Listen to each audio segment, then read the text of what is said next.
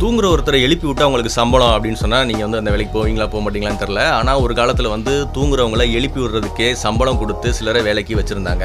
நம்ம கேட்குறதுக்கு ரொம்ப ஆச்சரியமாக இருக்கும். பிரிட்டனுடைய தெற்கு பகுதி இருக்கு இல்லையா அது வந்து நிறைய தொழிற்சாலைகள் நிறைந்த பகுதி. நீங்கள் வந்து நைன்டீன் செஞ்சுரியுடைய பிற்பகுதி வரைக்குமே அங்கே வந்து இந்த நாக்கர் அப்படின்னு சொல்கிற ஒரு தொழில் இருந்தது. அதாவது நீங்கள் வந்து இப்போ தொழிற்சாலைக்கு வேலைக்கு போகக்கூடிய ஒரு ஆளாக இருக்கலாம். அப்போ வந்து அலாரம் கிளாக்லாம் அஃபோர்ட் பண்ணுற அளவுக்கு வசதியான மனிதர்கள் அப்போ இல்லை. ஸோ மாத சம்பளமோ வார சம்பளமோ ஒருத்தருக்கு கொடுத்து இந்த நாக்கர் அப்படின்னு சொல்கிற இந்த வேலையை செய்யக்கூடிய மனிதர்களுக்கு நம்ம சம்பளம் கொடுத்து வச்சிட்டோம்னு சொன்னாக்க அவங்க நீங்கள் எத்தனை மணிக்கு வேலைக்கு போகணுமோ அத்தனை மணிக்கு கரெக்டாக அவங்க வீட்டு வாசலில் வந்து எழுப்பிடுவாங்க எப்படி எழுப்பிடுவாங்க அப்படின்னா வந்து அவங்க காலிங் பெல்லாம் அடிச்செல்லாம் எழுப்பி விட மாட்டாங்க. ஏன்னா இப்போ காலிங் பெல் இல்லை அலாரம் கிளாக்கே இல்லைன்றப்ப காலிங் பெல் எப்படி வந்திருக்கும்? அப்படின்றப்ப அவங்க வந்து நீண்ட ஒரு மரத்தடி ஒன்று வச்சுருப்பாங்க. அந்த மரத்தடியை வச்சுட்டு உங்கள் வீட்டு கதவை டம்மு டம்முன்னு தட்டிகிட்டே இருப்பாங்க. நீங்கள் எழுந்துக்கணும். அப்படியே எழுந்துக்கலன்னு சொன்னாக்க அவங்க அடம் பிடிச்சி அங்கேயே நின்று திரும்ப திரும்ப தட்டிகிட்டே தான் இருப்பாங்க.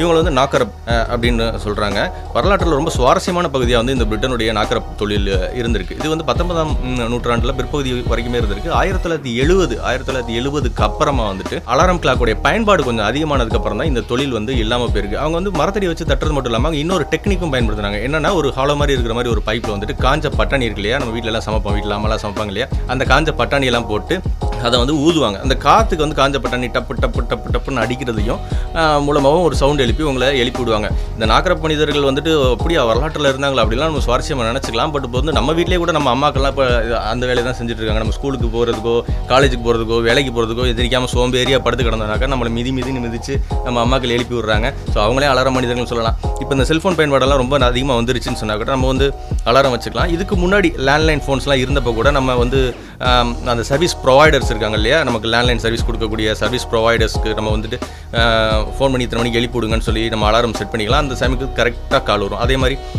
ஃப்ளைட் டிக்கெட் புக் பண்ணோம்னாக்கா இத்தனை மணிக்கு போகணும் அப்படின்னு சொன்னாக்கா எழுப்பி விடுவதற்கான சர்வீஸும் சமயத்தில் இருந்தது. அதே போல் பெரிய பெரிய ஹோட்டலில் நம்ம தங்கி இருக்கும்போது நம்ம இத்தனை மணிக்கு எழுந்துக்கணும் அப்படின்னு சொல்லி ரிசப்ஷனில் சொல்கிறோம்னாக்கா அவங்க ஃபோன் பண்ணி சொல்லுவாங்க. ஸோ ஒருத்தரை எழுப்பி விட எப்போவுமே இன்னொரு மனிதனுடைய தேவை இருக்குது அப்படின்றத வந்து நம்ம ஒரு தத்துவார்த்த ரீதியாக கூட பார்க்கலாம். ஸோ இந்த அலார மனிதர்கள் பிரிட்டனில் மட்டும் குறிப்பாக தெற்கு பகுதியில் பிரிட்டனுடைய தெற்கு பகுதியில் மட்டும் இல்லை அதை சுற்றி இருக்கிற சின்ன சின்ன நாடுகளையும் பரவலாக இவங்க வேலை செஞ்சுட்டு தான் இருந்தாங்க. ஆனால் அதிகமான அலார மனிதர்கள் இருந்தது வந்து சொன்னாக்கா அது பிரிட்டனில் தான். அதுவும் பத்தொன்பதாம் நூற்றாண்டு தான் நைன்டீன் செஞ்சுரியில் தான். வரலாறு அப்படின்றது எப்பவும் யுத்தமும் ரத்தமும் நிறைஞ்ச பக்கம் மட்டும் இல்லை வரலாற்றில் இது போல் நிறைய சுவாரஸ்யமான பகுதிகளும் கூட இருக்குது